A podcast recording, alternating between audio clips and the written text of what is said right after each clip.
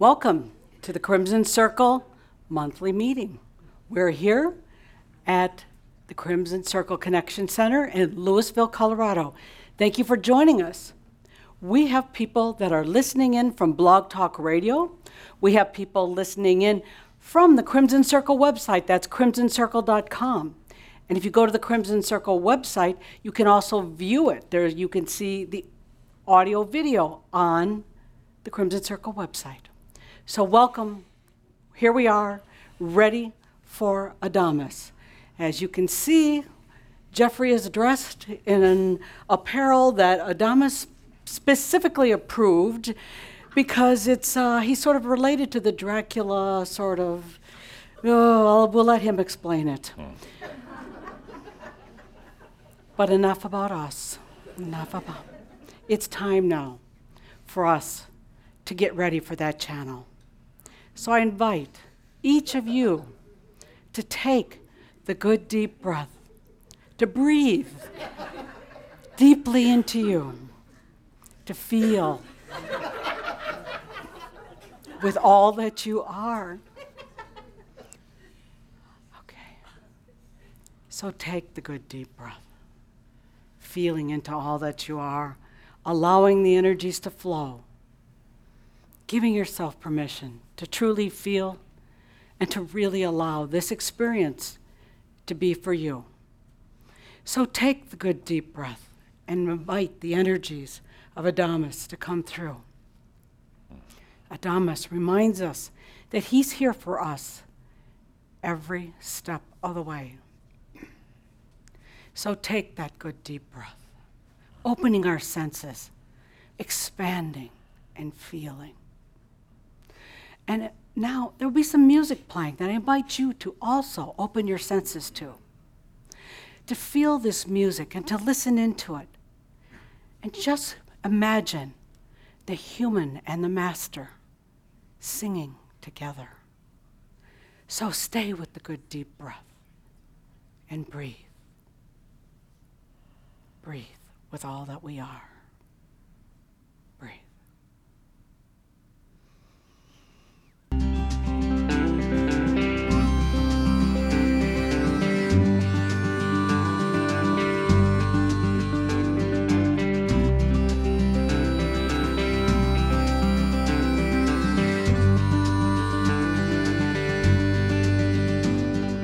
Yes, I understand that every life must end. Uh-huh.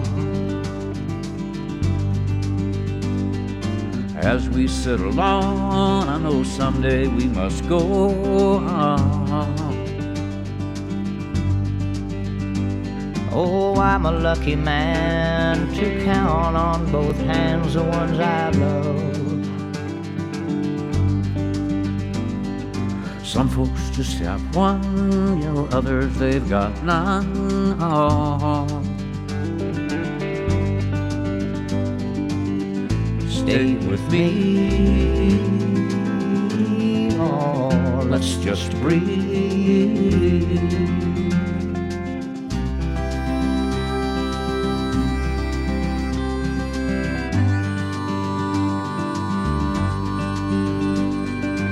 Practiced are my sins, never gonna let me win.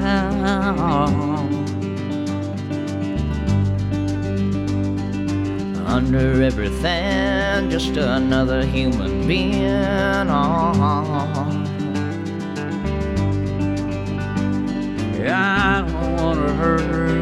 There's so much in this world to make me believe. Stay with me. You're all I see. Did I say that I need you? Did I say that I want you? Oh, if I didn't, I'm a fool, you see. No one knows this more than me. I come clean. I wonder every day as I look upon your face.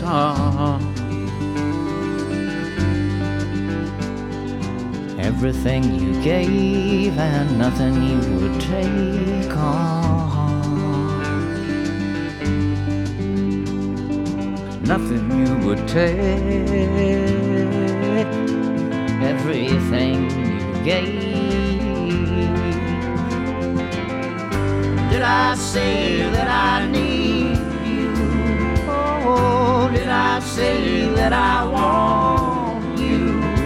Or if I didn't, I'm a fool, you see.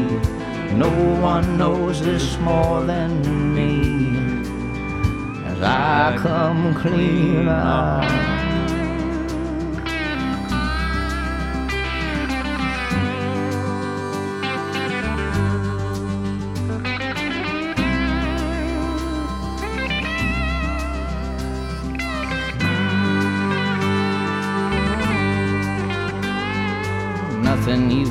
Take, everything you gave. Love you till I die.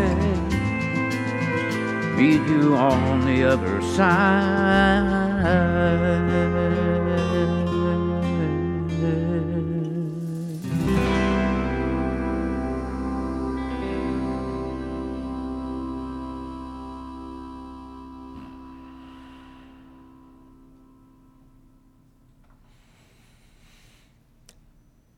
I am that I am, Adamus of sovereign domain.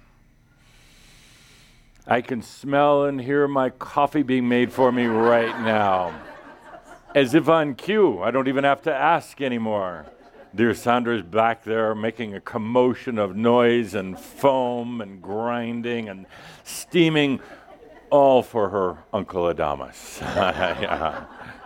Welcome, dear Shaumbra. Welcome for all of you who are listening in online, for all of you who are here today. Welcome. Today's shout is going to be a little bit different.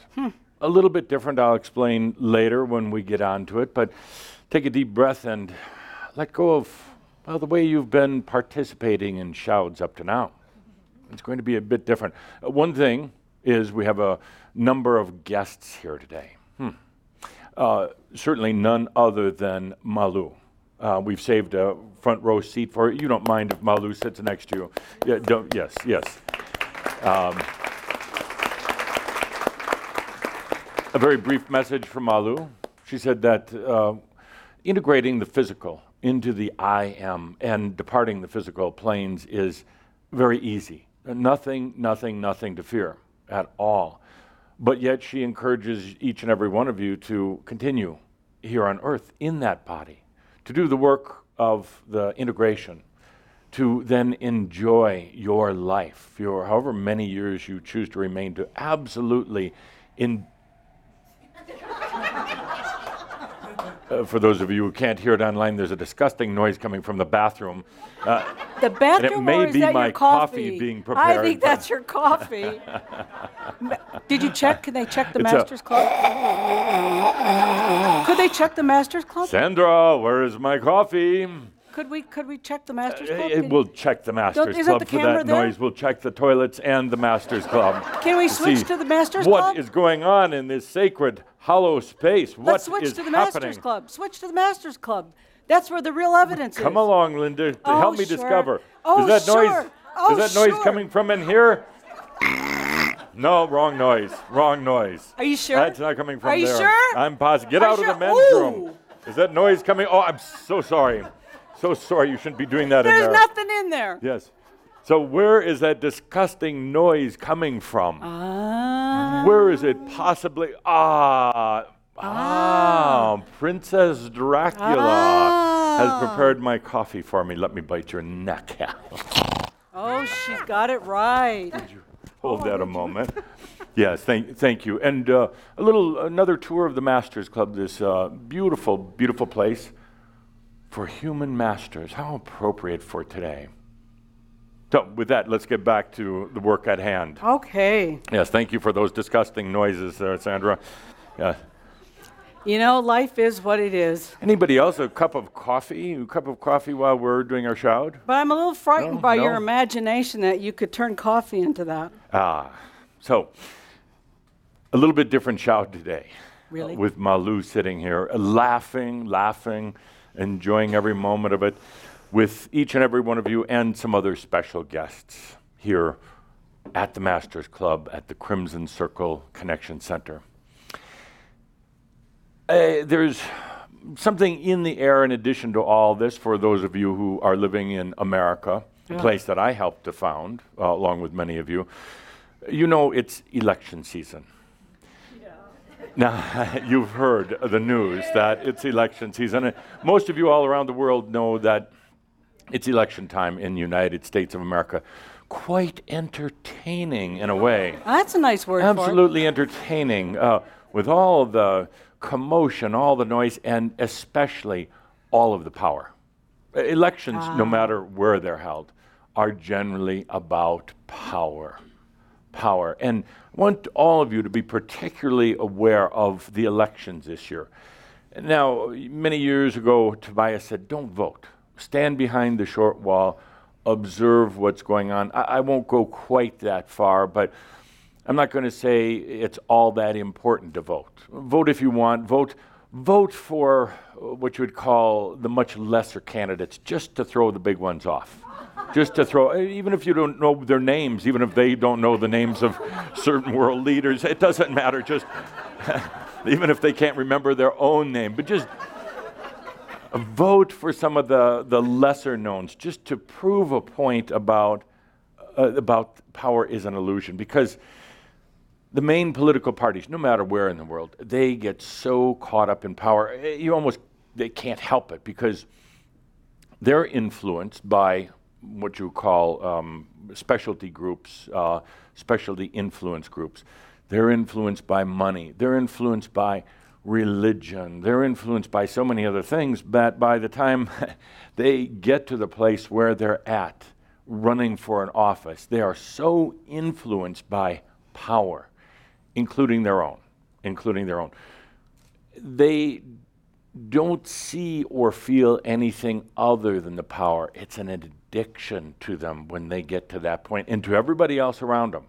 It's a power game. They talk about serving the people, but very few actually do. It's been decades since there's actually been uh, a national candidate who really focused on serving the people because it doesn't serve the needs of power feel into the elections this year as a what you would call a, um, a spiritual study or a metaphysical study. Uh, feel into it with more than just your regular senses. Feel into it with your master sense, without making judgment of one candidate being right or wrong, without getting caught up in the divisiveness of the uh, the elections to where it, it impacts you personally. Feel into it. What's really going on? What are the uh, the populace? What are they doing? How, why are they following certain candidates? Why do they get in a frenzy about this? Why is there so much divisiveness and uh, name calling? And it's all based in power. It's truly amazing to watch. Absolutely fascinating.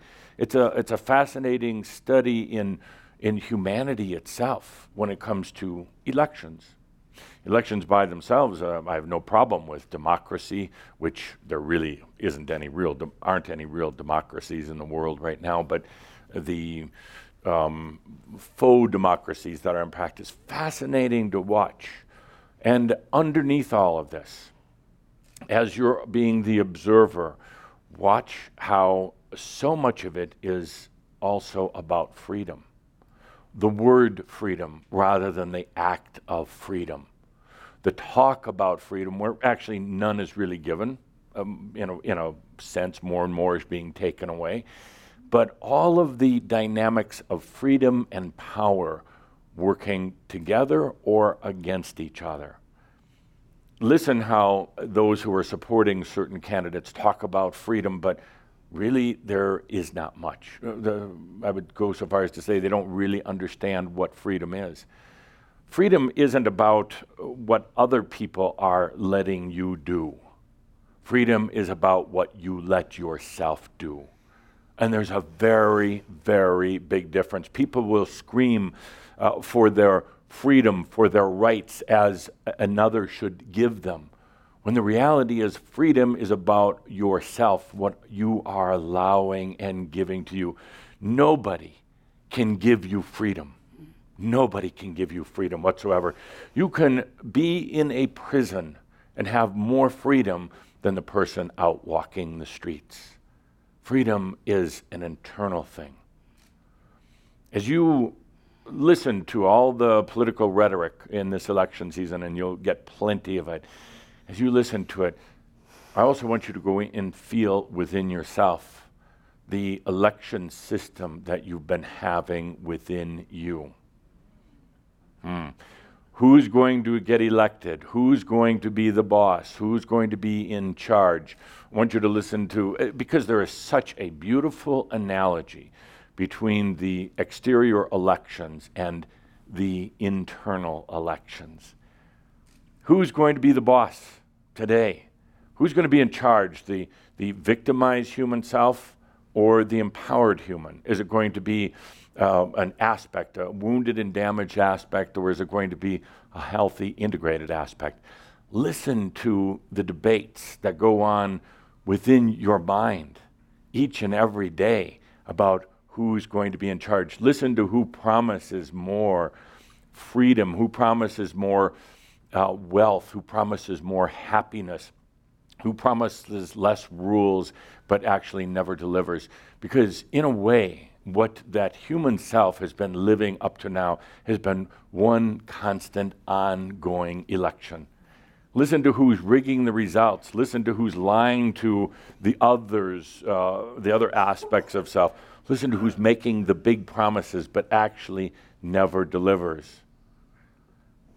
With the election season this year in the United States, I can guarantee one thing that no changes, no real changes will come about. They, they just won't. There's a lot of rhetoric, there's a lot of talking. No real changes will come about. Why? Because people actually don't want real change. Some people want a little change. Most people really don't want much change. Maybe fewer taxes, but even then, they'll forget about that after a little while. People don't really want big changes. Listen to the election within yourself.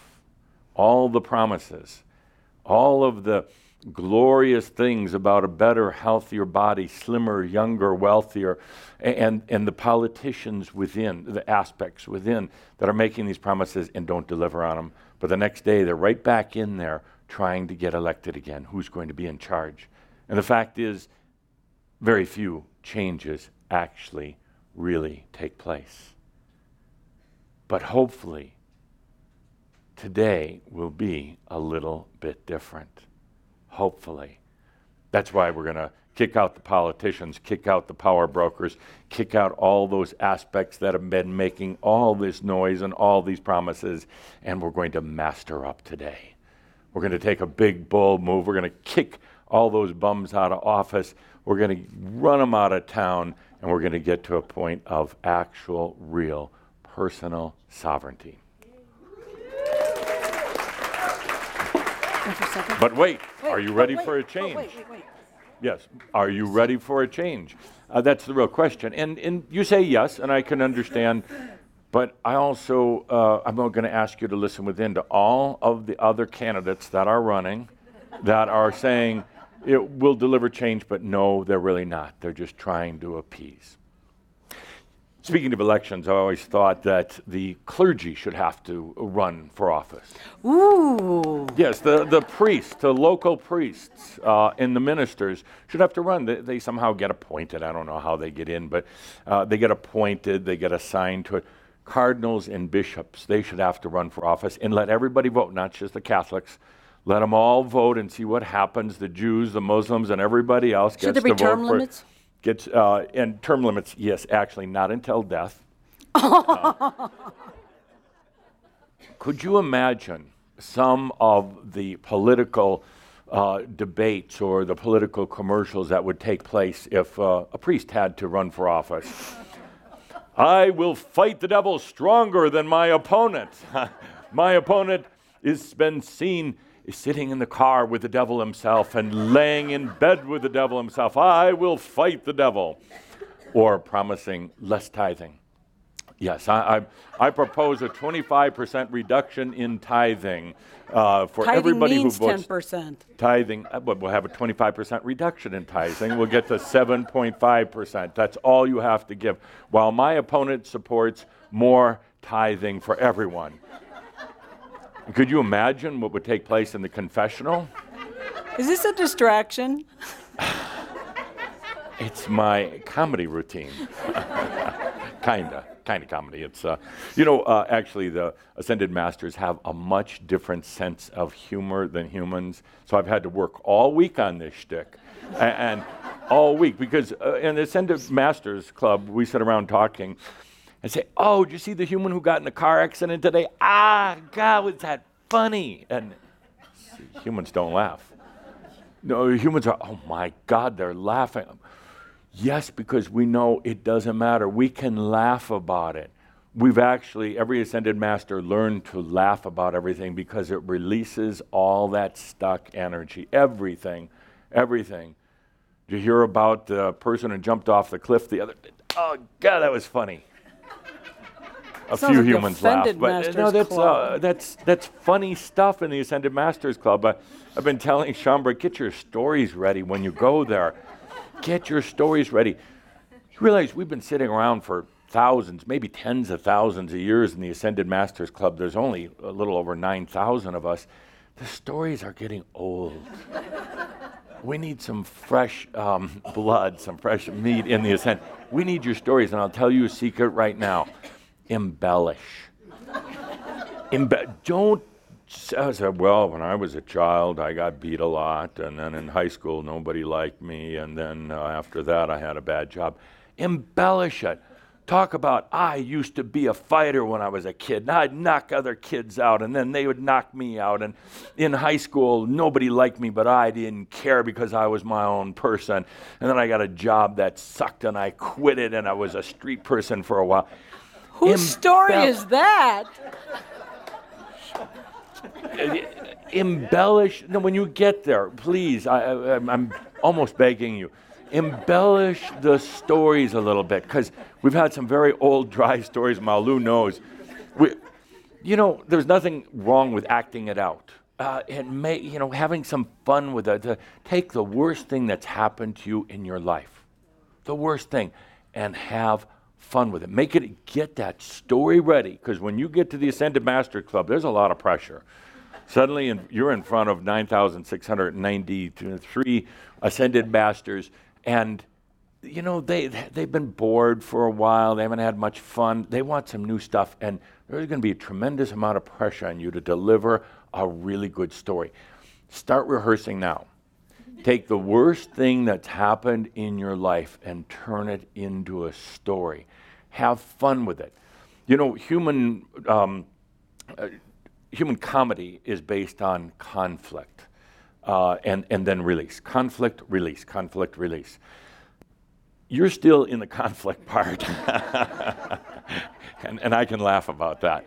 You're still in the conflict part, and you get all down in the mud, and oh, poor me, and my tummy hurts, and I oh, I've had such a rough life. Take a story. Take the top three worst things that have ever happened to you, that you've ever done,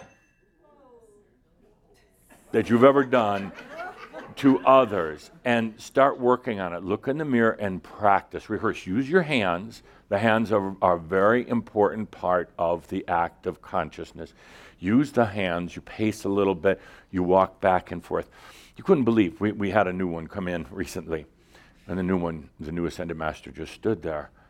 Yeah, I had a pretty uh, interesting life on Earth, and uh, yeah, I meditated a lot, and uh, it's like act it out a little bit. I mean, you're you're on the big stage up there in front of ascended masters, and I tell you that because of one very important thing. After we take a pause here for my coffee, I tell you that for one thing, because you're not really doing it for the ascended masters. Uh, They need a good laugh. They need a really good laugh. You're doing it for yourself. Because that three worst things that happened in your life that you're still stuck about and maybe a little wounded, have energy knots, is not actually what happened. I'll tell you that right now. It's not what happened. The memory, memories are nothing but emotions. They are not facts and figures. Memories are, everybody shake their head like this. Yeah, you too, uh, give, give me back. Uh, you too, shake your head like memories are not facts and figures. Memories are emotional knots. They're stuck. They go into your memory. They're, they like, they're like a blanket over your entire being. And that's what you think you remember.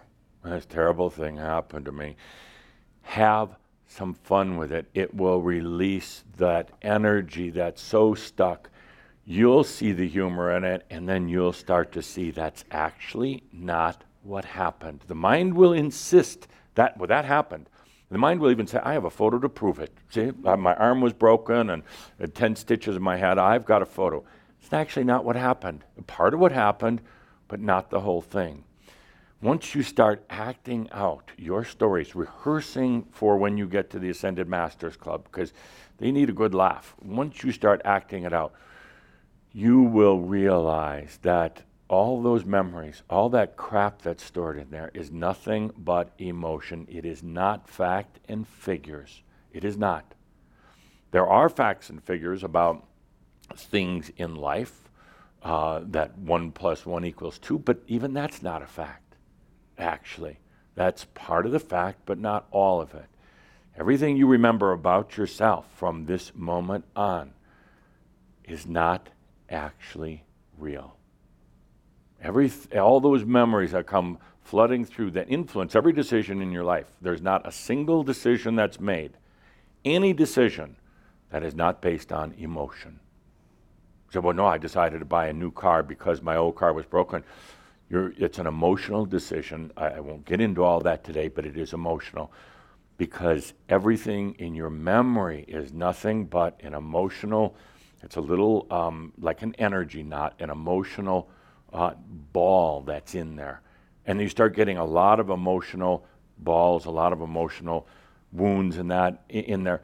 And that's where the mind goes. What happened when I was 20 years old? What happened five years ago? What happened when I got divorced? What happened? It's going into an emotional pool, an emotional reserve. It is not the fact, it is not the whole story. So when I say to embellish, I'm not saying that you're lying at all. I'm saying you're getting out of your old lie that this is what happened to me. It's not.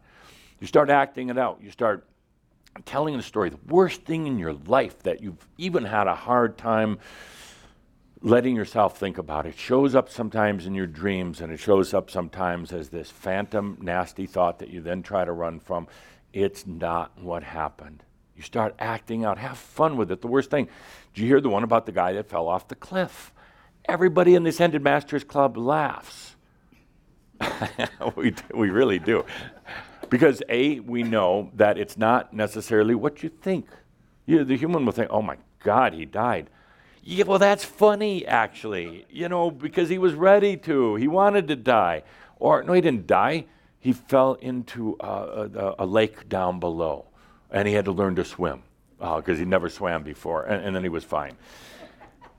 Embellish, get the stories ready, embellish them, meaning have fun with them.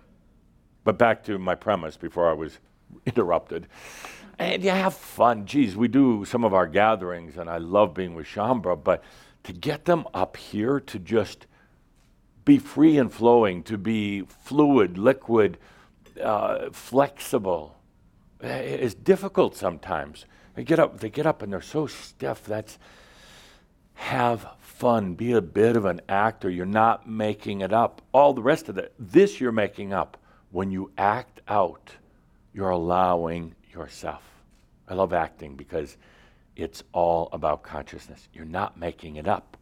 You're expressing yourself in a multitude of different ways rather than that limited human way. Aren't you a little tired of the limited human ways? Okay, good. So act it up. Anyway, back to the priests and the uh, elections. Priests and elections and, and free Bibles to everybody. Free Bibles to everybody. We're Yes. not a hotel. and and uh, less penance. Oh, you, you sinned, Edith. You sinned again. You use bad words. Fuck. She's always saying fuck. You know, and and it's like God, Edith. I mean, what a sinner. And it's like, but if you vote for me, I'll give you half off on your penance. Uh, yeah. Only two Hail Marys, two Our Fathers, and one What the hell's going on? Uh, yeah, that's all. You can say it all. You can say it all you want. Oh, you're going to stay with your bad words then? No, that's my discount. And uh, and also, uh, you have to vote for the for the clergy. And how about this? I'm closer to God than my opponent over here. What? I'll get you I'll get you a better room in heaven. Not just not just level 1, level 2, but I'll get you up to level 7 heaven if you vote for me. So I you're think Mormon. I kind of mix them together, a little Mormon, a Uh-huh, little so Jew, a a little this, a little that, you know, because you because basically all the religions are the same. They're just like politics. That's why I say they should make the clergy run for office. There is little difference between politicians and the clergy. Wow. And I said it right here, and I'm proud to, yes. Uh, and and why? Whoa. Why would I say that? Both of them have a degree of value, not much, but a degree of value, but they're both based on what? Power. And they both don't talk about what? Freedom. No. So they're actually very, very similar and would make this world an even more amusing place if the clergy had to run for office. But that's just my opinion. Let's take a deep breath, another drink of coffee. Oh, so such a delight to have a good cup of coffee in the Masters Club mug right here at the studio. Oh, who knew? So, question I asked recently at our gathering in the south of France. Question I asked to Shaumbra, I'm going to ask here today because it's uh, pertinent, very, very pertinent. Linda, are you ready on the microphone? Always. Yes, nice outfit today. Thank you. Looks like you visited my homeland. I'm Dracula's greatest friend. Bloody went to the, went went all the way to Transylvania. all the way to Transylvania to get that. And of course, most of you know the, the history behind the story of Dracula. Speaking of churches, I was, uh, I was gaining tremendous uh, popularity all throughout Europe in the uh, 1800s, more popularity than I normally had. And I was like a, like a pop icon, I guess you would call it these days. All of everybody talked about Saint Germain. Uh, I was the, the talk of the bars and the talk of the dinner tables and the talk of the brothels. Everybody talking about Saint Germain, Saint Germain. Saint Germain could manifest uh, gold and gems in his hands. Saint Germain never ate a meal. Saint Germain loved women. Well, there's some truth to each one of those, but. So he's gaining tremendous popularity, and it was bothering the church because uh, people would come and ask the priest, "What about what about Saint Germain? Uh, was what kind of saint was he?" And the priests were so confused. Saint, Saint, I don't know. Of course, I picked that name intentionally just for the confusion factor, because I like to have fun. I was no saint; it was my name, but certainly no saint. What about this Saint Germain? So the, the church elders got together and said, we have to do something to counter all of these myths and, and uh, stories about Saint Germain. Uh, he's becoming more popular than, dare I say, the word Jesus. Oh. There's a big difference between Jesus and Yeshua, so get over it. Yeshua is the real being who I knew. Jesus is this fabricated, made up human, uh, super unreal being. So I can say, yes, I was even getting more popular than Jesus. Uh, we should have taken Move a vote on. on that to see. No, it was. And, and the church was getting very concerned about this, the, the St. Germain factor. So they hired a two bit writer out of England by the name of Bram Stoker, who hadn't had any, any uh, interesting writings uh, up to that point, but uh, they knew he would write whatever they paid him. And they gave him all of the material. Uh, when, when this character, Dracula, looks into the mirror, he doesn't see his image because when a true master looks in the mirror, they do not see the image of an old human self. They may see their master, they may see their light, but they don't see the old human self, and neither do others, and neither will you in your mastery. People will not see that old human self. They're going to see your light. That's why you don't see the image in the mirror. And garlic. garlic, you say. I, I was never a fan of garlic. Why would you ruin perfectly good rolled oats and honey and nuts with garlic? And that was mostly my diet at the time. I wasn't a big fan of garlic um, or, or onions, as uh, neither is Cauldre, uh, because uh, it, some claim that garlic is good on the system. Well, if your system is like a sewer, yes, uh, but it's actually really not that good for you. I, I stayed away from garlic. The smell was repugnant and the taste was awful. I'm sorry for some of you who are garlic heathens, but uh, that's uh, truly.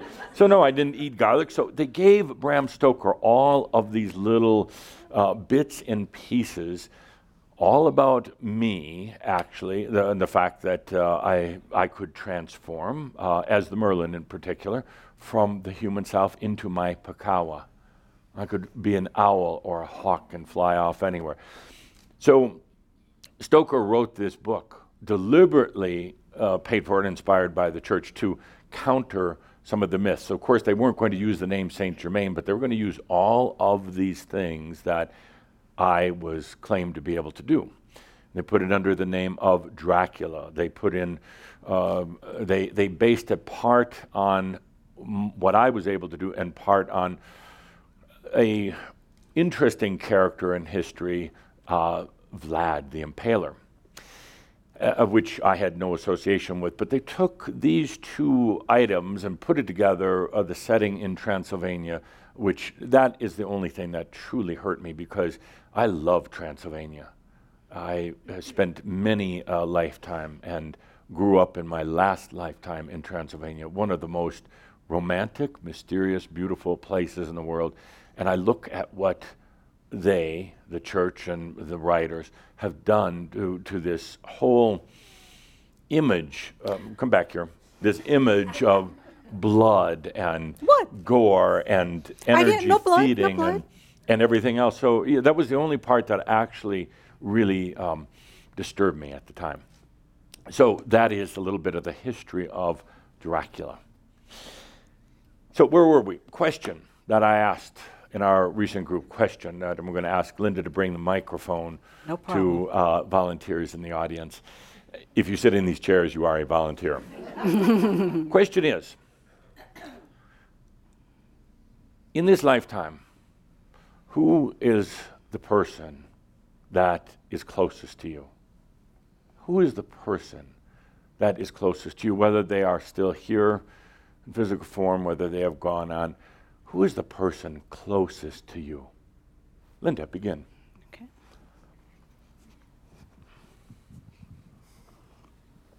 Yes, my dear. Beautiful Hello. wall you created on the other side uh, Thank of you, the thank Masters you. Club. Who is the person that's closest to you? Me, Good. Why? yeah. Um, because I can't get the hell away from myself, no matter how hard Yeah, I yeah, try. yeah. Everyone else I can get away from, but not yeah. me. A person. Uh, I'm going to call you a little bit on that. Um, you've also had the toughest time with yourself. So you say that you are the person that you're closest to. So it's a little bit uh, makyo. A little bit makyo. How so? Um, Doesn't feel like Makyo to me. I, I'm glad to hear you say that. Uh, but I see the constant battles that you've had with yourself. I've seen the loathing that you've had for parts of yourself, but yet you say that you are the one that is close to yourself. Well, maybe I'm interpreting closest differently than you. Friend? Uh, friend? Yeah. Yeah. I mean, we friends don't always get along. True. So even the parts of myself that I've loathed, I've still been closest Can, to. interesting question here, but can you confide the deepest, darkest secrets that you have with yourself? Mostly, The ones you remember. yeah. Yeah. But but like you were saying, I'm realizing more and more what isn't true because I've gone through a lot of my life beating myself up, like something will come into my mind and Yes. then shame will come in. I'll be like, oh, that Yeah. happened. Oh, I'm so yeah. ashamed of myself. Yeah. But I'm realizing more and more that that that really wasn't the story. Yes. That that's what I put on. How'd it. you do yesterday with this friend, you? How'd you, how'd you and your friend get along yesterday? Which- Yesterday, you, you and your friend, you. Yesterday? How was, was yesterday a good friend day, a bad friend day? Um, yesterday was a pretty good friend day. The day before that wasn't a very good friend day. Right. What happened? Uh, if you could share just parts of it. Wh- Why wasn't it a good friend day? Well, I beat myself up all day. Mm-hmm. Yeah. Wow. Um, that sounds like a good friend. Why? Uh, because I've I felt like I've been procrastinating on so many things. Right, right. And um, I haven't wanted to look at some things. Mm-hmm. And And who beat you up? me, Your friend. yes. Yeah, beat you up. Well, did it feel good? No. Yeah. Do you want to see your friend again? Yeah. Uh, yeah. Oh, Yeah. really? Okay. yeah. Okay. I want to integrate all my all of me. Yeah. Yeah. Yeah. It sounds like an Yeah. interesting friendship, but uh, like you say, friendships one day they can be good, another Yeah. day not so good. Good. I appreciate. I feel really good today. good. Yeah. I, I appreciate your candor. Yeah. I'm just um, making sure we call everything out here. Okay. Is there any other makyo you want me to address? No, While I'm not here? right now. We- All right. We've got a schedule to keep. Uh, next, who's been the person closest to you, the best friend, the closest in, companion in your life? Microphone's right behind you there. Larry. Larry. And why Larry? What made Larry special? Larry's your, your departed, wonderful, loving partner. Yeah. Do you, do you feel Larry around very often? Uh, Larry in your dreams? Not very often. Not very often. Okay. Uh, what made Larry that special? I think it's because we were so completely and totally ourselves, our multifaceted selves, Okay. and there was an acceptance of Okay. all of it. Was Larry a safe space for you? Very. Okay. Great. Thank you. Thank you. And how long were you together with Larry? Eight years. Eight years. Do you think any of it was uh, getting back together? I mean, being together was uh, karmic, uh, you know, not bad karma, but you'd known each other before. Absolutely. Absolutely. Yes. Good. I'm going to ask you a very difficult question. Why do you think Larry left?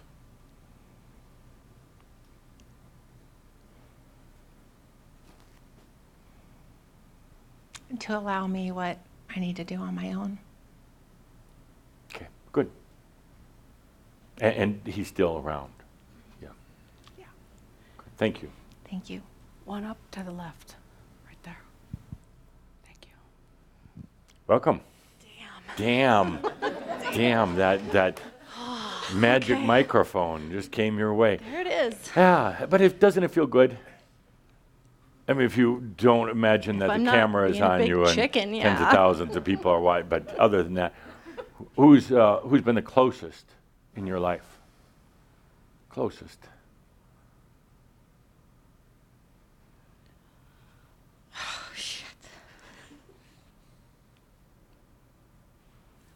I knew you were going to do this. The closest in my whole life. Yep.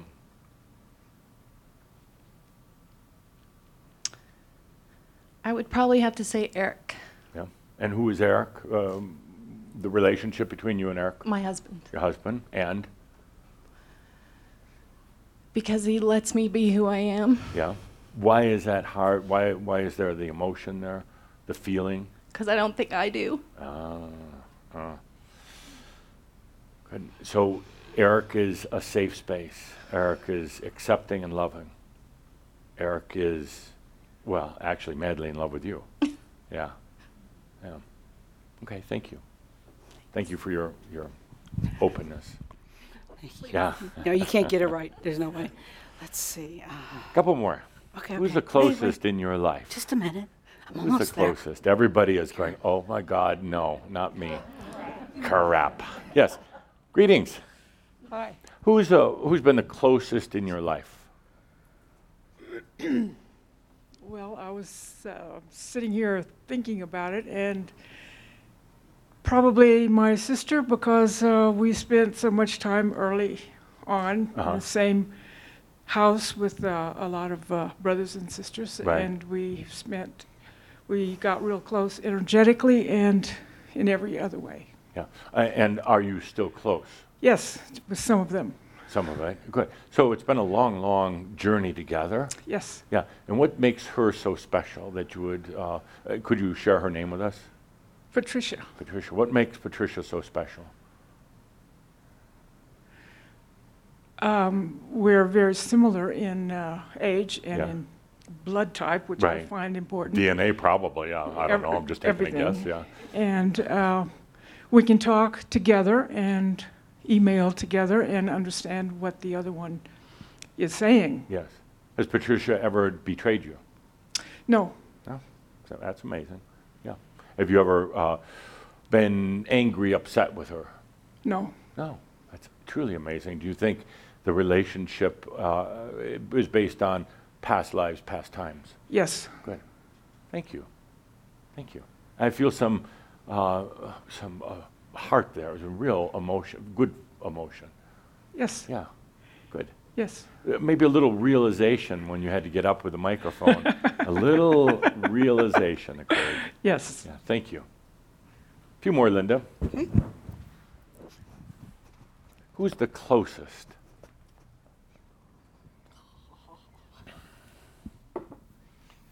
Welcome. Welcome. You weren't Yes. expecting the microphone. Well, No, I don't yeah. like them. But you know, there's what I call microphone magnetism. Yeah. A- And, you know how magnets kind of attract, you know, the Yeah, opposite. yeah. So when you're sitting there going, I don't want the microphone, I don't, all's, the Linda's like the other part of the magnet, whoomp, oh, right to you. Yeah, but it's So- inanimate. yeah. So if you don't want the microphone, just go, yes, please, Linda, pick me, pick me. But not to, uh, not to in, uh, interrupt. Okay. Uh, I would have to say in this time of my life is my wife Denise. Yeah, well, that was a smart man move.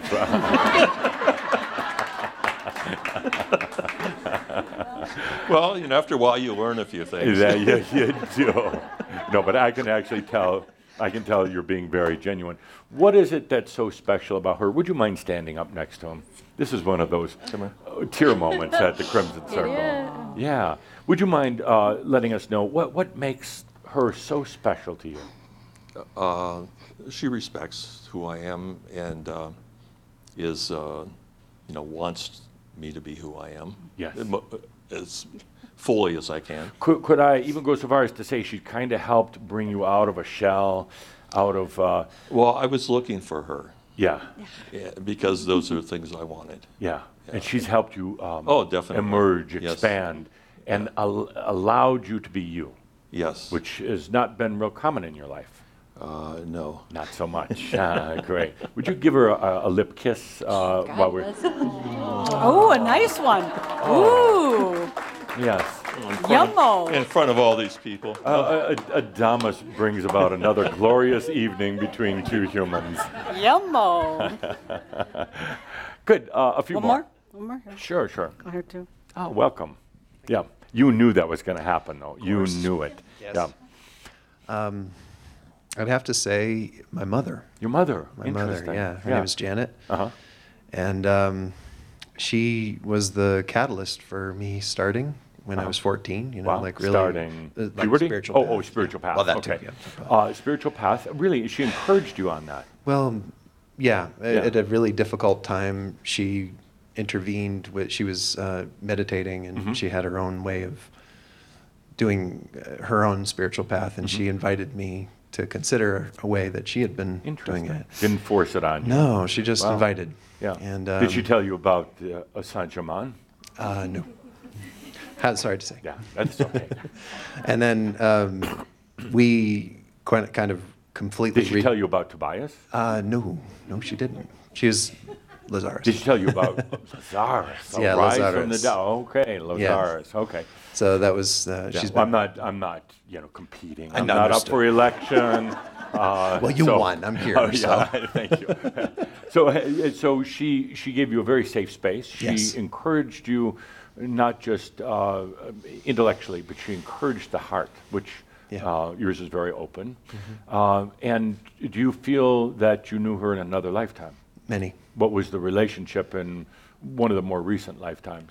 We had well, we had an experience. Uh, both had a sort of a, I guess you can call it a realization where I um, I was in a village with her in, I think it was in Poland, or in that you know, and um, I had a really devastating experience where uh, my wife left me. Yes. And she was, I think she was my mother in that lifetime, the same lifetime, and I sort of walked off into the woods Wow. and uh, left her, Mhm. left the village completely.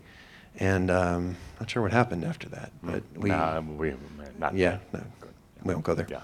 Um, but I, I, we had, we reconnected and in that we had this shared experience, and that Right. was a catalyst for us sort of becoming friends in this lifetime. Like we Yeah. were doing mother son for a long time, and then Right, after right. a while, it was like we transformed it Yeah. and saw each other Yeah. as, you know, soul to soul. Right. And it was really powerful. Interesting. Good. Would Yeah. you just send her blessings right now? Absolutely. Good. Thank you. She's watching. And, Hi, and Mom. you, you won't get eaten by wolves in this lifetime, I guarantee it. Thanks. Yeah, I knew. Okay, he had to say it. Yeah, it was a dark, cold night without any food. I know one of those. But we can laugh about it. yeah, yeah. Now that would be a great story. When you get to the Ascended Masters Club, you wouldn't believe what happened to me. So yeah, yeah. You can do pre- previous lives, yeah. But you can do all lifetimes. You can make up a few lifetimes, you know, if you have to. Next. Welcome. Who's who's been the closest in, in this life to you? First of all, I want to thank you. I want to express my gratitude. Just seize the moment and express that. I will breathe it in. um, his name was Chari. Mhm. He Yeah. was my teacher. Yeah. And, T- a life type teacher or a school type teacher? well, a spiritual teacher. Spiritual teacher, Yep. good, good. And Did he I- tell you uh, about Saint Germain? No. Okay, I'm No, just just no. testing it out. Yeah, Yeah, yeah. yeah. Because if I run for office, of course, I want to know that a lot of people are aware of me, but I'm not doing so well. I may not run. Um, But the bad reputation, I think, is going now. Oh, it- you think the reputation Because is I going? had a sort of a slight thing with um, Sanjama. Yeah. I think it was just infiltration. uh huh. But you think the reputation's okay now? No, no, it's it's leaving. It's it's. Oh, the bad you're, reputation. You're emerging now. As Yeah. So you who think it was are. good for me to change my name to Adamus Yes. Saint Germain, like I'm Yes. fooling everybody? Absolutely. Yeah, yeah, yeah. good. So, oh, uh, closest in a spiritual way, Um, I think it, on all levels. all levels. And it was not only sunshine and beauty, and Yes. there was a lot of fighting, and there was a Uh-huh. lot of. What was the fighting shaping. about? I think it was had to do with um, the role of the the feminine divine Mhm. that I didn't feel represented in his teaching Uh-huh. enough. But maybe I, I mean, he himself was very balanced, but Yeah. I felt that, or I didn't take my role in Mhm. that sense as a, a spiritual being. Yeah. That's good. That's good. Yeah. You helped to bring that in. Yeah, and I Yeah. feel that actually there is fusion. I don't feel that there is, even though he's no more, but I feel him. Well, he is still more, but I mean, yeah. he's just not. So it's like I don't feel that there is really a difference, even though I feel the the signature is still there. Yes. Do you, do you hear his, uh, you hear him, feel him around? Yeah. Definitely is. Uh, and and uh, how do you think I'm doing with uh, masculine feminine you know, the. I Uh, think you. I, I like the male aspect that you carry. Oh, thank you. I really Thank like you, it. yeah. And I, I feel that in some sense you're taking over the role. Yes. no, it, it's, it's like the, the I have a feminine side. Yes, but, that's what I'm saying. The, uh, the, the is a little masculine, I think, needs much more support in that, the, the, Yes. the, the freed, the, how you say, the liberated masculine. Yeah, the liberated That is much more in need than Yes, the feminine. Yeah, so I'm going to be doing the wound of Adamus. I'm Yes, sorry, the wound of Adam. quite soon. The wound of Adam. We're going to talk about the masculine wound. Uh, Tobias talked a lot about the feminine wound, of course, the wound of Isis, but uh, they are both wounded. Uh, and it's important to release. Not, we're not going to get into the victim stuff, but to release. And uh, th- that maybe could make me better known across the world. Maybe more men would start. I wish- in. I Yeah, wish yeah. for that, Yes. Yeah, yes. yes, yes. Good. Thank you. One more. Okay, one more, One more. One more. It's got to be back row. Let's see. Oh, I feel that microphone landing right now. You knew it was coming. Welcome. Glad you're here. Okay. Yeah. Well, uh, the closest person to me was my father. Uh-huh. Yeah, his name was Ademir. Uh-huh.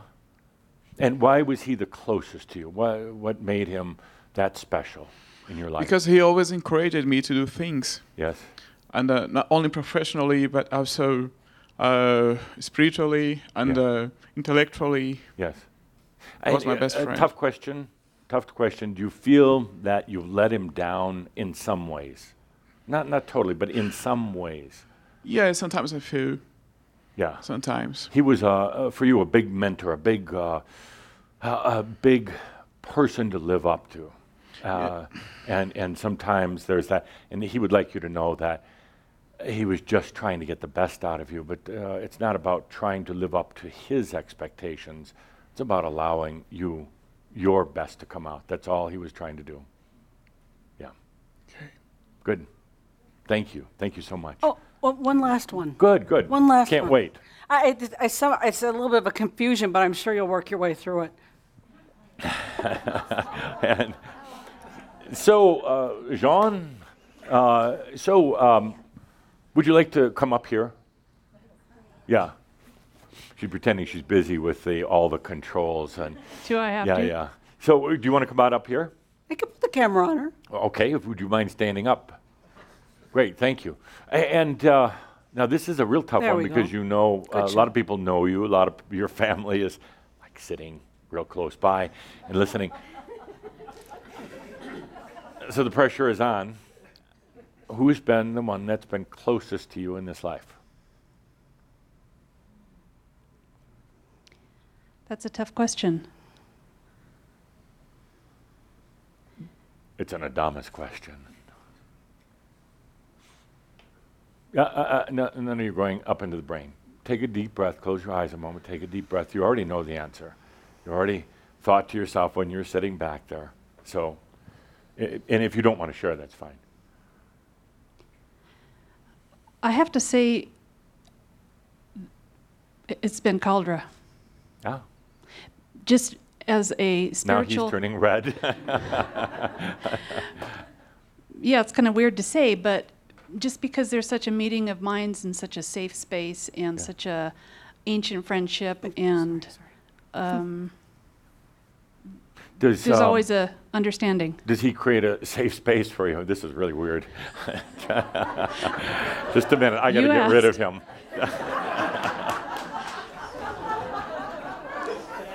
okay. Uh, does he create a safe space? Yes. Does he push you? Oh yeah. Oh, yeah. Okay, good. And uh, do you feel there is a past life uh, basis for, for you knowing each other? Definitely. Good. And uh, how do you how do you feel the the past?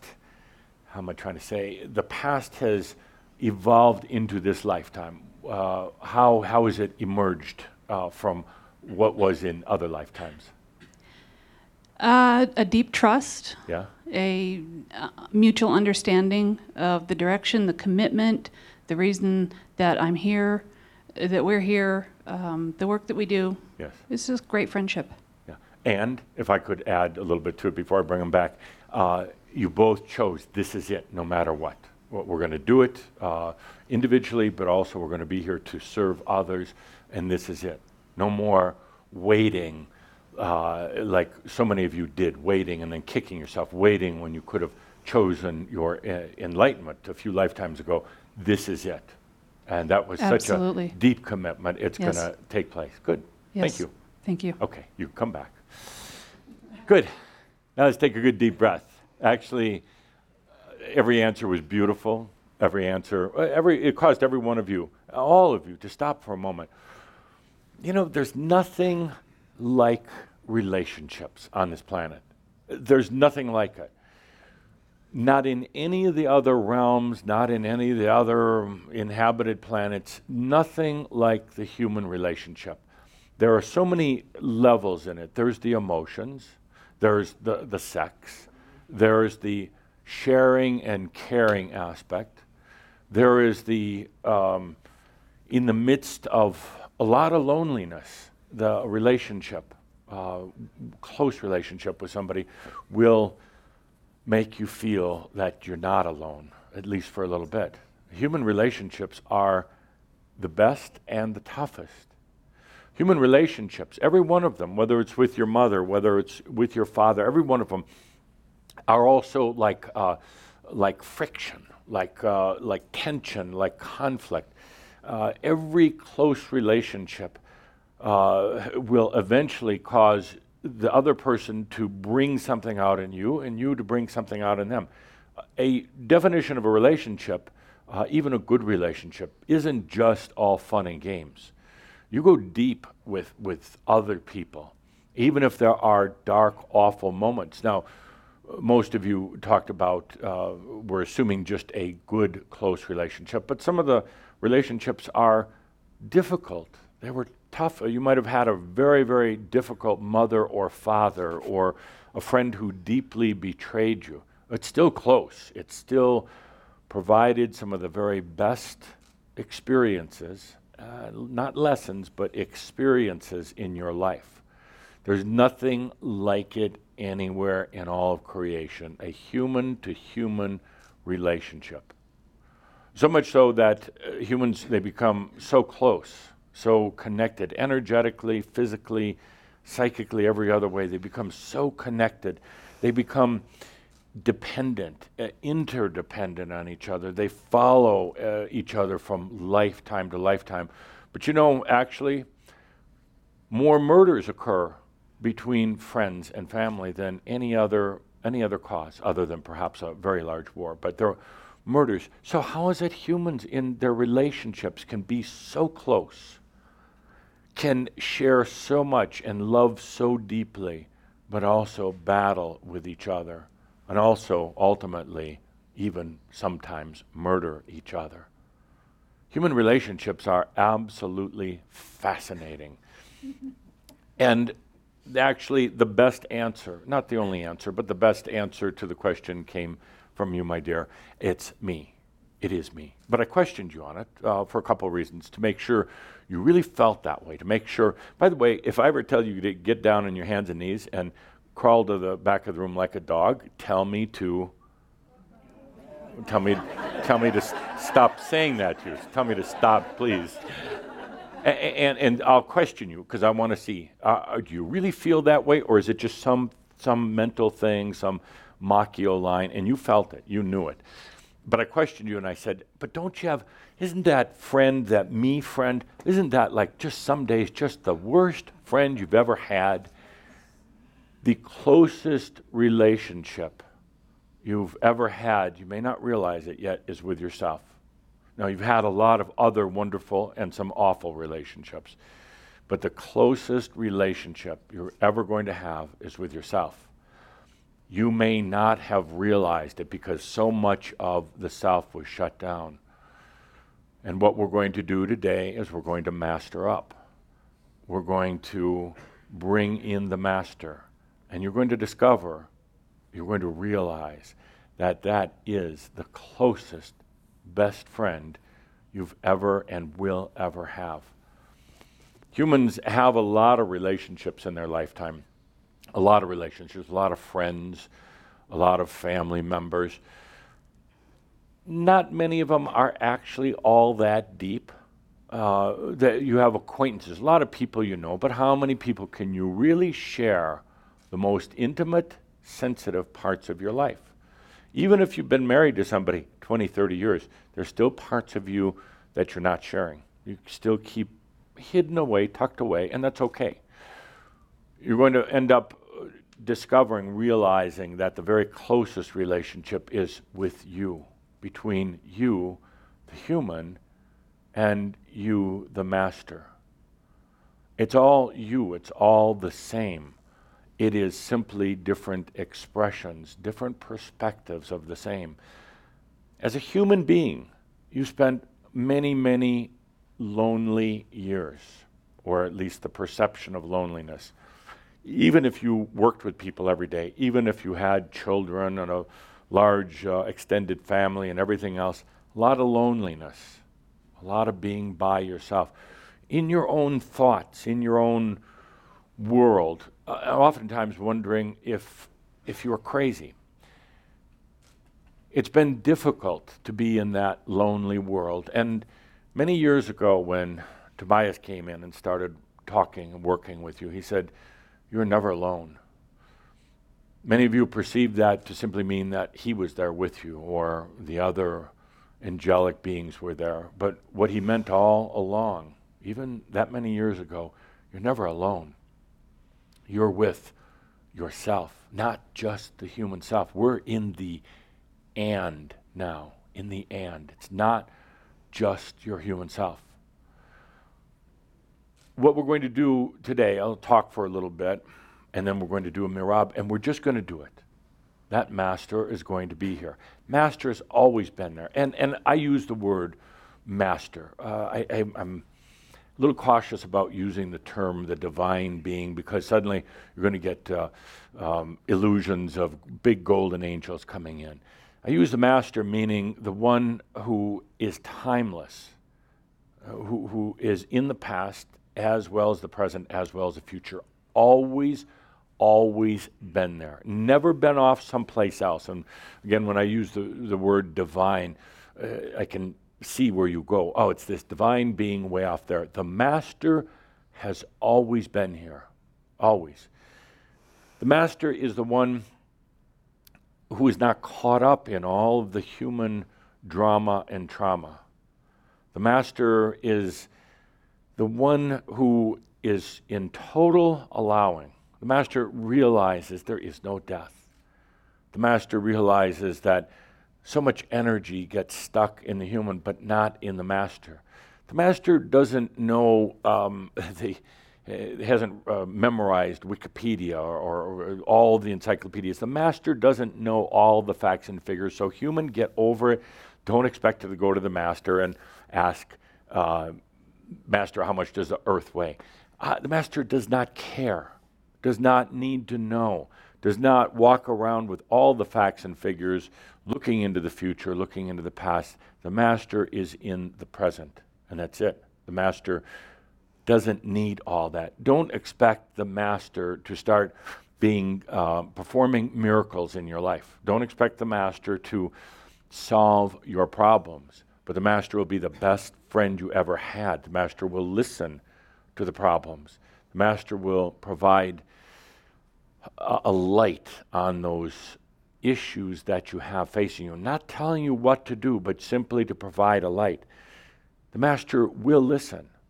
The master will not tell you what to do or try to control you or any of those other things. But if you listen to that master that you are, if you pause for a moment, you're going to feel something coming from that master a perspective that the human would not otherwise consider.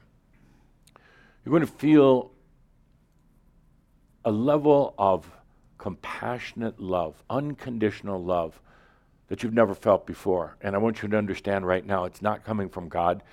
I mean, it's all kind of the same, but don't put it off there somewhere else. Don't give credit to, to me, to uh, Jesus, uh, Yeshua. That those glimpses and then those long term feelings of absolute unconditional love are coming from you, from the Master that's always, always been there. The human has put off the Master for a long time for one simple reason hasn't felt they were worthy, was waiting for redemption, for salvation, for perfection, or something else. The human's been putting it off, but no more.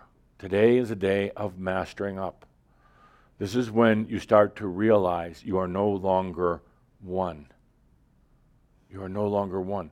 You are, well, Linda, if you do the math on the board here, this is oh, uh, no. uh, Adamic's uh, Adamus math. Okay. 1 divided by 2 equals 1. How big do you want this? Take up the whole board. We got, it's free. Okay. 1 divided by 2 equals 1. Later on, we're going to get into 1 divided by 3, 1 divided by 4. But today, it's important 1, which is the I am. You're going to start realizing 2 is the human and the master. But it's still 1. It's still 1. This is going to be, I, I uh, was encouraging Cauldre to talk to all of you about aspectology. Aspectology is the understanding of how the soul or the human or any parts of self can create aspects of itself. Uh, functional aspects that can do things like drive a car or cook a dinner, or dissociated uh, dark aspects that represent the wounded, unloved, uh, uncared for parts of self. The study of aspectology is fascinating. It's the core of spiritual psychology. Uh, it should be the core of any psychology, but how how one can fragment themselves into what we call, what Tobias called aspects, with the understanding of how you can create, how you can actually realize different parts of yourself. Now it has a tremendous impact in understanding the next step, which is the and. I, the human, and I, the master.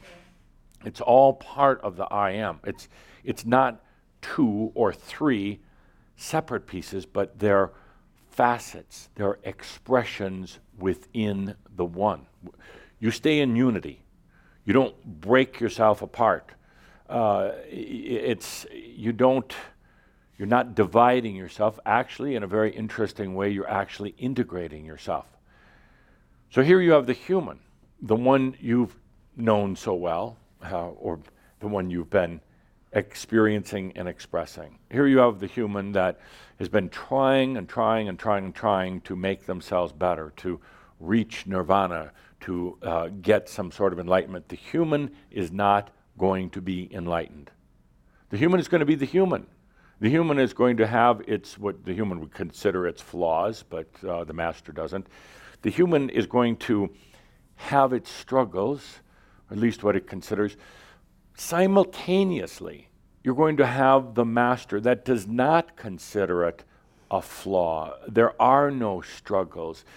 There are no unresolved things. The master doesn't load the master's brain up with facts and figures and information and uh, is always trying to outwit the system of the human. You, the human spends most of their life trying to outwit the human system. Eh, the master doesn't care. The master simply is in a place of allowing. The master wants to come in. That the whatever word I can hear some people don't like the word master. I, I just I happen to like that because it's mastery, it's allowing. Doesn't mean you're a perfectionist, doesn't mean you've perfected everything. You've just mastered the the the art of existing. Uh, you've mastered the self.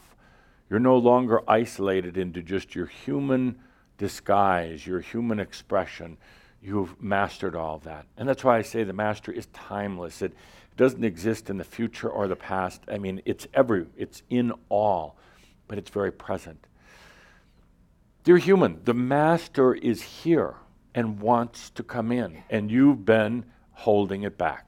I'm not ready. If I was a master, I could, um, I could fly through the air the master doesn't give a damn about it. That's a, that's a human, uh, egotistical issue. If you want to uh, fly through the air, get on an airplane and go. it's that simple. You, you want to do um, you want to do miracles, and I'm not saying miracles are not possible, but the human wants that. Uh, the human wants money. The human wants uh, love the human wants to be perfect and young and never die. The master doesn't care about any of those things. The master is total compassion. The master is always laughing. The master is always laughing. We're going to bring the master in, and you're going to have some interesting, funny experiences. You'll be walking along uh, in your house, bare feet, and suddenly smash your toe into uh, big solid wooden object on the floor or something like that. And you know the first thing you do, you recoil, you bend over, and, holding your foot, and then you're going to hear laughter. And that's the master. And the master is going to be cracking up about it. And you get mad at the master, and you'll get, it's like, but then you'll start laughing also. You'll realize it actually is pretty damn funny. It's pretty funny. The master is going to be the best friend you've ever, ever, ever had, and then some. The master is you. It's a part of you that you have held back for a long time. The master is profoundly wise, absolutely wise. Master is not going to make you change things, not going to start directing your life, certainly not going to control or manage it. But when you stop for a moment, dear human, you just stop for a moment and you feel into, you sense into the Master that you are, suddenly you'll have a perspective about your human life and the Master life simultaneously that you've never had before. You've been walking around, in a sense, we talk about this masculine feminine imbalance. That's going to go away for you. It doesn't matter anymore. You're really pretty far beyond that. Matter of fact, we'll use the wound of Adamus to just kind of, wound of Adam, to, to kind of go beyond that. Now, the real issue isn't about the, uh, the lack of balance between the masculine and feminine, it's about the human and the master, about the human and the, and the I am. That's what we're going to be bringing into balance. In our merabh, I'm going to ask you, human, to do one thing and one thing only to allow the master into your life. You don't do it by forcing or begging. You don't do it by praying or chanting. There's no mantra. We do not have uh, any master oils up here to bring the master in. It is simply, I am here. I am here. That's it. It's allowing. It's allowing. And then it is so. It is so. Now, I'm going to say that, and the human is going to walk out of here and say, Oh, I just mastered up finally. And you're going to, tomorrow morning, you're going to go, Yeah, yeah, yeah, yeah. and then what just happened here is going to happen. The human's going to go, I don't know, was that just another? And then you're going to hear laughing the master, you're going to identify the master initially through that laughter that comes through. That it's not me. I, I would, I would laugh at you. It, it's not your spirit guides, it's not anything else. It is the master within you. And it's, it is so ready. It's not holding back, you're holding back. It is so ready to be in your life, not just a goal, not just a, a figment of your imagination. It is here to be real. It is here to be real. I'll talk more in our upcoming sessions about more about um, what the master is, isn't. But for now, no, it's the best friend that you could ever imagine. The most compassionate, the most accepting, the, the closest friend. And the master has always been here. You're going to walk with the master from now on. You are going to walk with the Master from now on. That's why you're here. that's what this series is about transhuman. Transforming beyond just the human. And it's going to feel very strange as the human. It's going to feel very strange. You're going to feel that, I don't know, what do they call it, bipolar. You're going to feel duplexed. You're going to feel. Uh, you're going to feel sometimes you're, i'm trying to describe it but there is times when you first are walking with the master and as the master when everything is just kind of uh, kazumi said it kind of wobbly it's just nothing is going to make sense uh, at first because you're so used to being in a consciousness a limited consciousness is the human human thoughts human emotions human crap that suddenly to have this other presence there that is you is going to feel strange. It's going to feel like you at times, and then it's not going to feel like you at times. And at times it's going to feel like you and not like you at the same time. The human has a difficult time being multi-sensory. multi-dimensional. The human, that's why I say, we're talking about the elections. The human doesn't really want change. They just want a little bit more circus and a little bit more bread.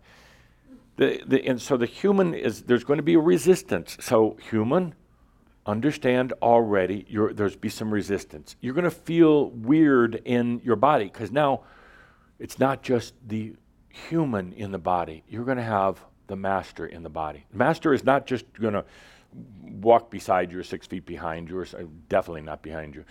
Uh, the master is going to be in your body, in your eyes. And, and there's going to feel a little odd. Uh, how come things don't look the same? Uh, how come I have blurry double vision? Well, because you got the master there now. And, and. So it's going to be a little blurry. And the master is not used to sleeping a lot at night. The human likes to sleep. Uh, human really likes to sleep. Isn't that funny? You, you give all of yourself to be down here on this planet. You go through birth, and then what do you do? You sleep your life away. I'm really tired. I just I can't handle it anymore. I'm gonna go to bed. Well, it, it's like buying a ticket to go see the movie and then and then falling asleep in the movie. Well, you're, you're missing the movie. So the master doesn't necessarily like to sleep. But when the human wakes up in the middle of the night, bitching and moaning because he can't sleep, that's the time to have a nice dialogue with the master. Thank you, dear Linda. It's all making me want to cry and sneeze. You need This, two. this friendship. You need two. I've got plenty. Thank you. One's not enough. I'm done. So, so it's going to be a little strange uh, for the human, a little strange indeed, because suddenly you're not just the singular human. Suddenly you have the master, and the master is you. And that's going to be really weird for the human to figure out. You're going to, you're going to try to put the master as a different being, as uh, something other than you, but it's you.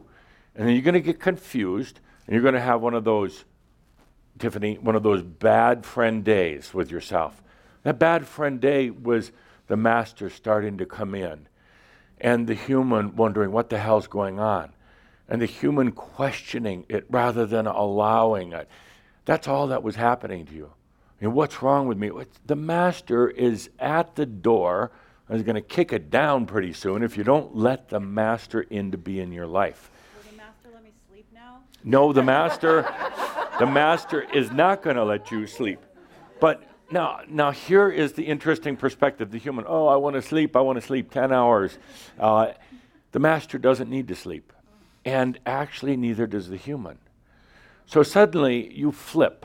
And, and this is going to be uh, a word that becomes a common part of your vocabulary flipping.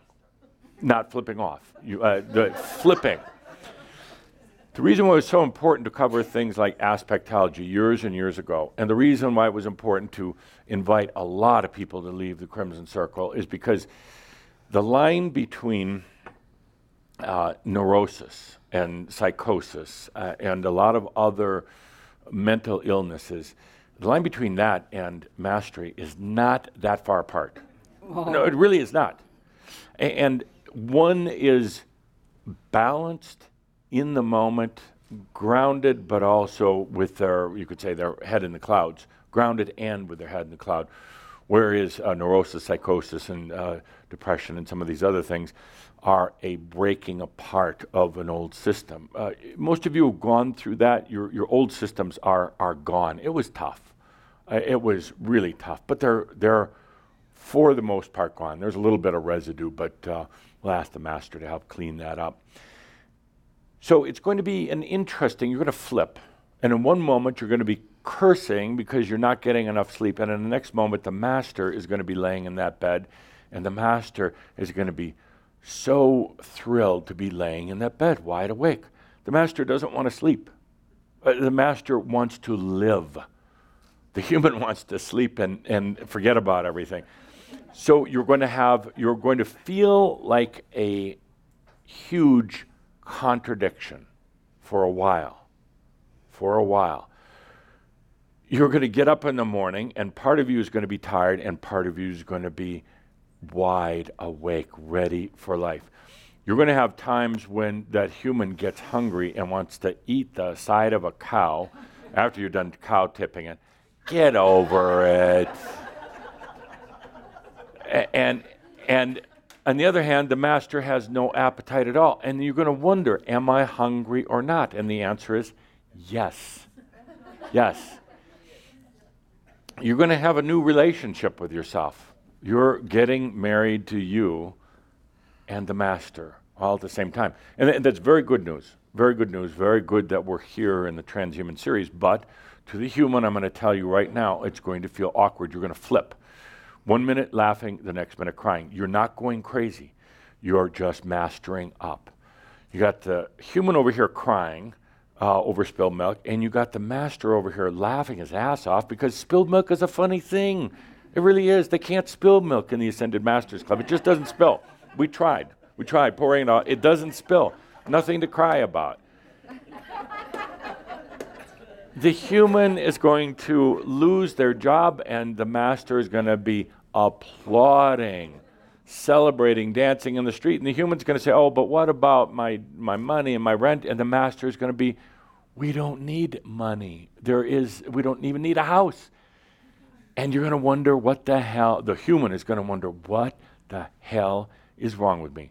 The human who's so used to controlling every little part of their life and being in the control of things like time and space and mass consciousness is going to have a hard time with the master I am that doesn't really care about these things. Doesn't really care. Not that the master is lazy or indifferent, but these things are not so relevant. And the master will be laughing when the human will be cursing. By the way, this is going to be great material for books and movies and everything else. The Master and I. And it's, but I'm, I'm, I'm we're going to do a, merabh in just a moment. But I'm talking to the human here. You've asked for a change, now it's here, and I'm going to ask you just to allow it. Don't block it, and don't take it in increments. Don't say, okay, today I'll master up like uh, 14.5%. And then tomorrow I'll see how that is. It's master or no master. Hmm. It's allowing or not. And I say that because some of you are going to try it. Well, I'll do. I'll see how it is today, and I'll come back tomorrow. That's where it hurts. That's where it's tough. That's where you do your human self a great disservice by saying, "Well, I'll just I'll try it." You know, it's like um, it's like Cauldre's telling me they have these. Uh, I can't believe they do this on Earth. He's telling me about these people in the uh, grocery stores to hand out free food, and and then to see if you'll buy it. We're not just taking a sample here uh, over at the local grocery store and seeing if you like it. You're gonna dig into it. You're gonna allow the master in. If if you don't want to, if you're nervous, you're better off leaving you're better off, uh, I mean, coming back to this Shoud another day, another year, another lifetime. You're better off doing that. But if you're going to do it, master up. Now, here's where we come to that old human conflict. You've wanted it, you've desired it. It is the reason why you're here on the planet. And now it's here. And suddenly you're like, oh, I don't know. Yeah, geez, I've got this project. I haven't finished my fall gardening yet invite the master to fall garden with you. What does it matter? The master of that you are has not been welcomed or allowed in your human life. So the master, in a sense, even though it's you, has not done a lot of things. It's going to be so damn excited about gardening, about cooking. And you're going to feel really weird. Why? I'm sitting here cooking some uh, eggs in the pan why am I so freaking excited about? I've done this a thousand times, but the master hasn't. The master hasn't gone for a good long physical walk. Uh, and suddenly you're like, I don't like walking, but suddenly I'm walking.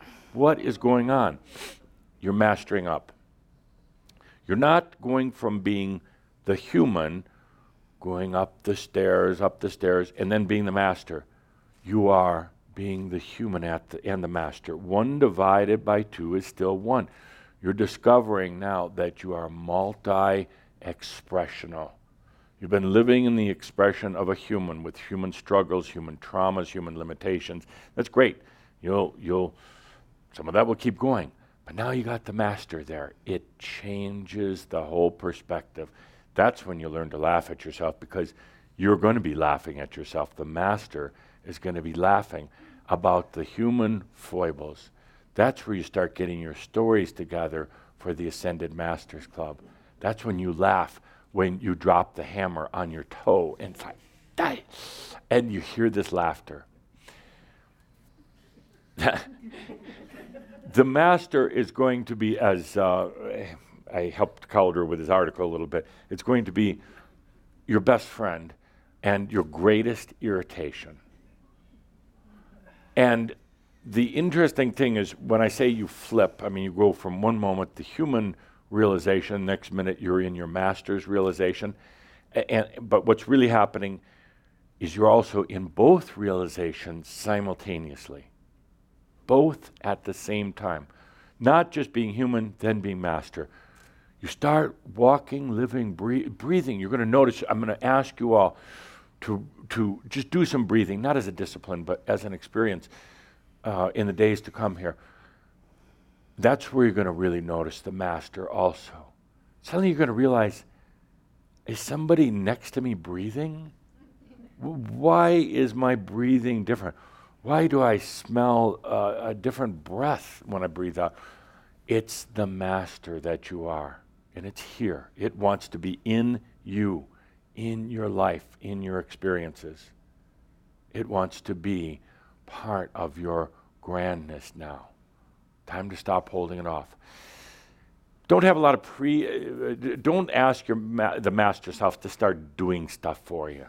Don't ask it to solve your problems. Um, don't say, um, uh, "Gee, master self, now that you're here, I have this illness in my body." That's not the role. But what happens is you start letting yourself be both the human and the master, embodied. Embodied. Suddenly, the human's perspective on what it thought was a physical disease is actually not. Is actually not. Even if the doctors told you there's you've got this uh, um, medical disease you can't even pronounce, and the doctors told you that, and suddenly with the light of the master, and with the I amness there, suddenly you realize, wow, I have that disease, but actually, I don't have that disease. And actually, um, Cauldre's wants me to do a disclaimer, but Linda can do that later. now, this is kind of strange. Suddenly, the human can have. Uh, you mean this is for entertainment value only? Please consult your physician before you make yeah, it's entertainment decision. value because the master is laughing their ass off right now. And suddenly, and I'll use Malu's example, suddenly you discover you have cancer. And the doctors tell you, they show you uh, the, the films and the negatives or x rays, whatever they call them, and they say, now here's what you have to do for your treatment. It's an interesting thing because the human may have cancer. And that might be a f- uh, kind of an emotional fact. The human may be diagnosed with cancer, but the master is not. The master is not. Consider the implications for a moment suddenly it's the human and the master. Suddenly you are and you're not. Suddenly you're not trying to heal the human, but you're in the and of the master. That human can go, uh, because of the new perspective from the master, that human could go 30, 40, 50 years with that cancer and not have it affect them biologically. Disclaimer time. Disclaimer. Go ahead. This is entertainment value only. Please d- seek care from your physician before you make any changes or uh, any medication change. This is strictly for entertainment value only. From an ascended master. But other than that, other than that, you have a human expression, you call it a game changer. It is. And again, it's not the master coming in and trying to heal the human the master will not, does not intend to, nor want to. But suddenly, when you're sitting side by side with the I am self, that is now coming into the body, to the mind, into your reality, suddenly it changes perspective, it changes the story. And the human may have cancer, but the master doesn't. I want you to really think about or feel into those implications and how that changes the perspective of everything and how that ultimately could be what heals the human the realization that I am also the master and the master doesn't have that. We've got a lot of experiences together in our in this series in the realization that the master is here. No longer talking about it or thinking about it or preparing for it. It's here. It's it's here. It's time but i do want to let the human know it's going to be confusing uh, you're going to be you're going to be bisensory uh, bi- and bisensual maybe bisexual doesn't matter you're going to be bisensory now so, where you've lived in a lot of singularity, a lot of in your mind, in the what you th- thought was your identity, suddenly going to get intruded upon. You're going to have a visitor who's never going to leave. you're going to have you're going to have suddenly two perspectives on everything. It, it's going to expand more later on, but let's deal with the two. You're going to be in two perspectives. Mm and you're flipping back and forth and then also together at the same time. You're going to be flipping. You're going to be a flippin' master. Ooh. or, as the master would say, you're a flippin' human. And, you, th- and again, this will seem a little strange, a little disconcerting. You'll go to your refrigerator to reach for the milk. And you're the human. You, I want a glass of milk. And suddenly your hand will be on the orange juice. I don't want orange juice. We're going to have orange juice. And then what's weirder? You're going to pour a glass of milk and a glass of orange juice and drink them at the same time. No, no, but it will taste so good. Oh. You're mastering up. What do you mean? No, stop whining, human. stop whining. And it's going to be very strange. Uh, and again, you're going to notice it in a lot of, uh, as you're making your routine choices, and you're going to realize, because the master is here, how routine your choices were you just thought you wanted a glass of milk because you've been programmed to milk because it's the first thing in the morning and your mom made you drink milk every morning but actually you really wanted orange juice or at least the master did so it's going to be rather strange interesting uh, share share your experiences about it uh, on on your social media share it uh, in email or whatever we'll talk more about it next month but right now it's time to master up Oops. so, with the merabh lighting in place, mm. with everybody who's watching in online, make yourselves comfortable. Uh, and if, if, you're, if you're nervous about this, well, master up. feel, feel the difference now because the master wants to do this. Master's been waiting a long, long time. Take a good deep breath. In this beautiful, safe space filled with companions, with Shaumbra. We're in the transhuman series, and it's time. It's time to master up. It's time, dear human, for you to allow the master into your life. Taking it from a mental concept, taking it from a wish and a desire and making it real. And all you have to do is allow. That's it. All you have to do is allow.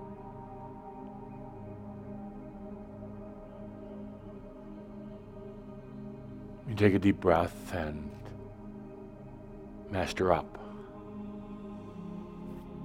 Master has been there all the time, just waiting.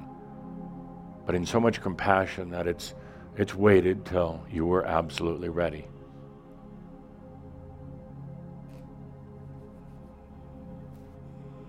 The Master brings in the beginnings of what you would call your light body, your non mentally oriented senses, senses of imagination, the sense of dreams. You know, dreams are a sense. Senses are anything that allows you a perspective of various forms of reality, and dreams are a sense. That's, that's what they are. The Master comes in now, just glides in, just glides in.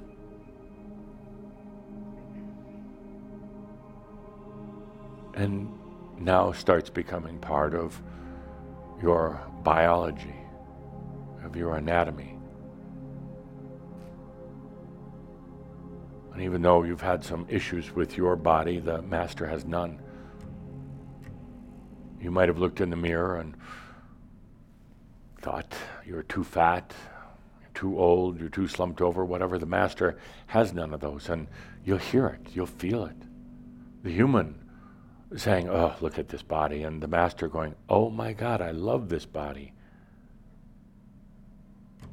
And it feels strange at times, though. There's going to be a different voice. You're, you're used to listening to the voice of the human and its aspects. You're used to a voice of criticism and judgment, a voice of I am not rather than I am. You're used to listening to the human sub voices, aspect voices of being less than, your own human self arguing with your own human self, both vying to be elected boss for the day, controller for the day. And now there's a different voice, and you may not hear it even in words. It may be a voice of sans words, no words at all. But yet, it's like a voice. It's a new voice of the Master.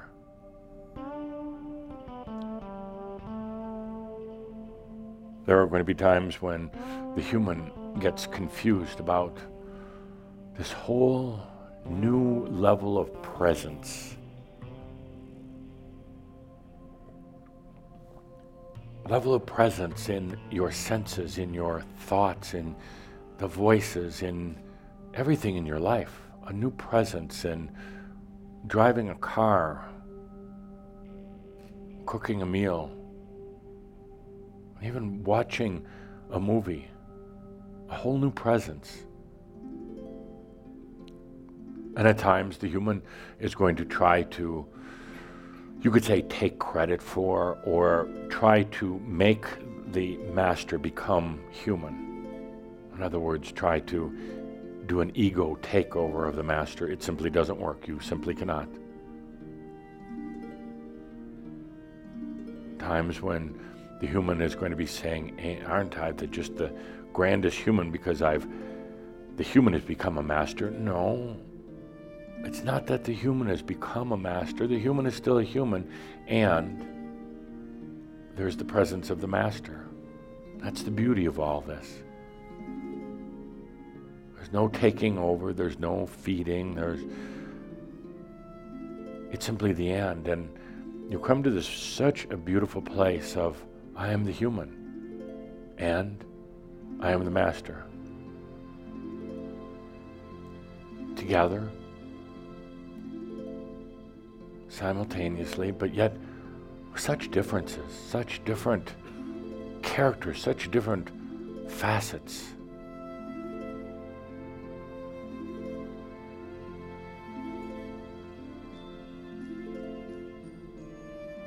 The human doesn't have to struggle at all with this. It's just allowing the master that's been so waiting, so looking forward, it just slides right in.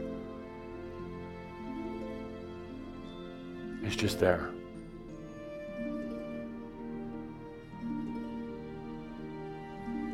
It's within you, your body, your consciousness.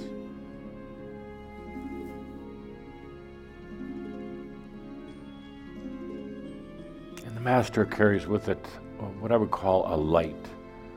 Again, I'm not referring to just light that you get from the sun or other sources of light, but Master carries a light, a radiance. To me, that's when that part of consciousness just shines, unabashed, unlimited, just shines. That master brings that in. Kind of like lighting you up from the inside.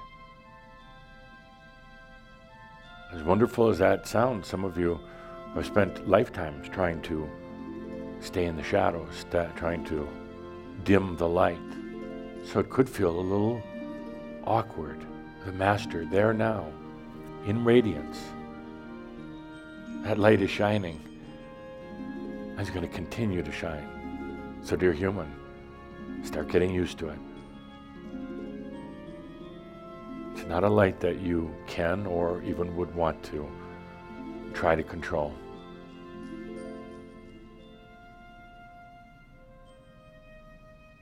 Dear human, at night, when you are able to sleep, you're going to be sleeping two sleeps, two dreams, two different states of being. You're used to having one dream experience. With the Master now, you have two. It could be a little confusing for the human who has sometimes difficulty even remembering one when they wake up, but suddenly two different dreams going on. How can that be? Well, it's the master and the human. Remember and remember this. It's not the ma- the human becoming uh, uh, a master. It's not the human becoming perfected. It is the and, it's the master and the human. Two that are one, one that becomes two. You've been locked in this coffin of the human reality for as long as you possibly can remember. You've been sealed away in the singularity of human reality. And now you become both human and master.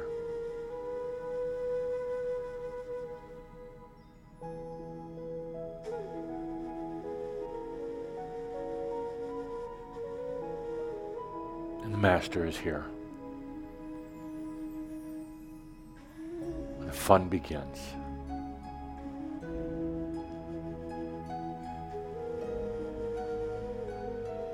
the and begins, the true and. We've been talking about it for several years now. Today is a day of mastering up.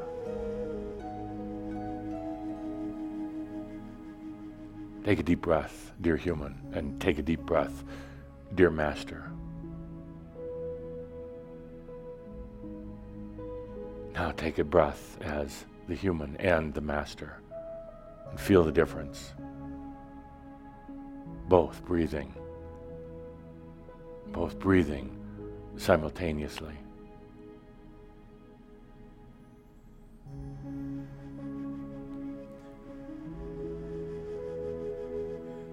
It's almost like at birth when you took that first good deep breath and knew that you were back into another lifetime.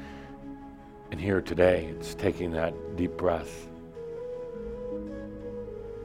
the master and the human, suddenly realizing it's not just one breath. It's the breath of the human and the breath of the master. Simultaneous. It was never about overcoming the human. It was about becoming the and, the human and the master.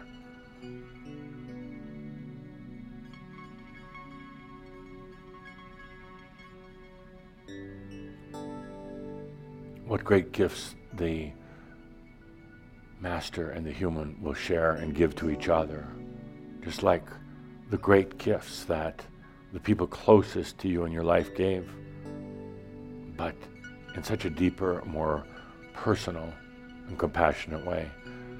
You'll give gifts to each other. Gifts of life from the Master, gifts of wisdom, gifts of the I am And the human, you also giving gifts to this master who just waited to be in life, to be in you. Gifts of experience, gifts of love, gifts of sharing, gifts of just being in life, gifts of having friends. Master wants to feel what it's like with these friends, these friends of yours, this family of yours. You're, you, the human, are giving gifts to this master. It's not just a one way street. The master is here now.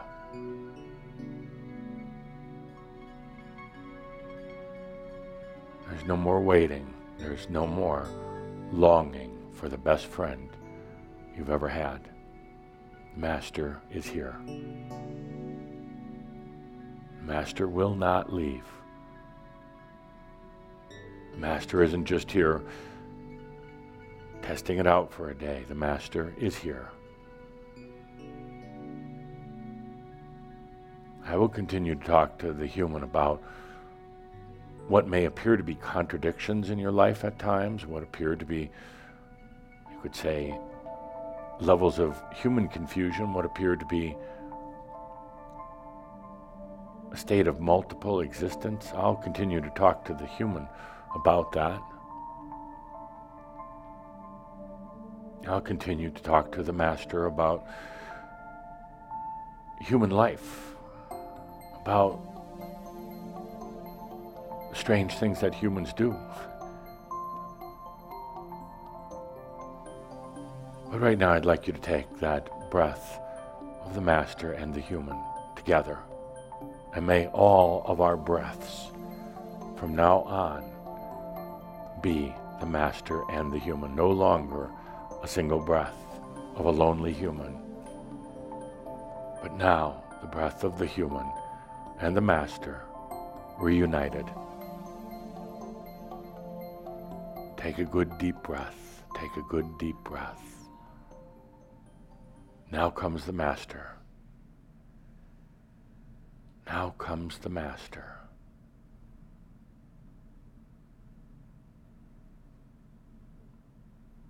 Take that new breath of the Master and the human together.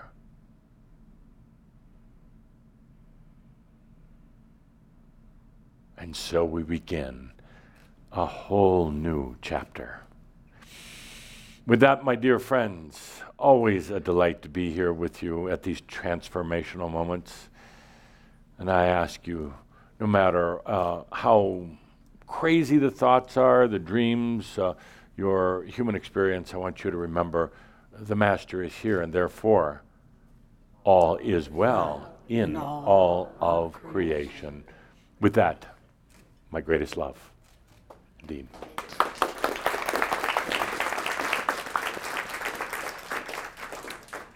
With that, I'd like to thank everyone for being here, for listening, listening in all over the world, actually. Thanks to our staff and everyone that contributes to the Crimson Circle with your energy and your love.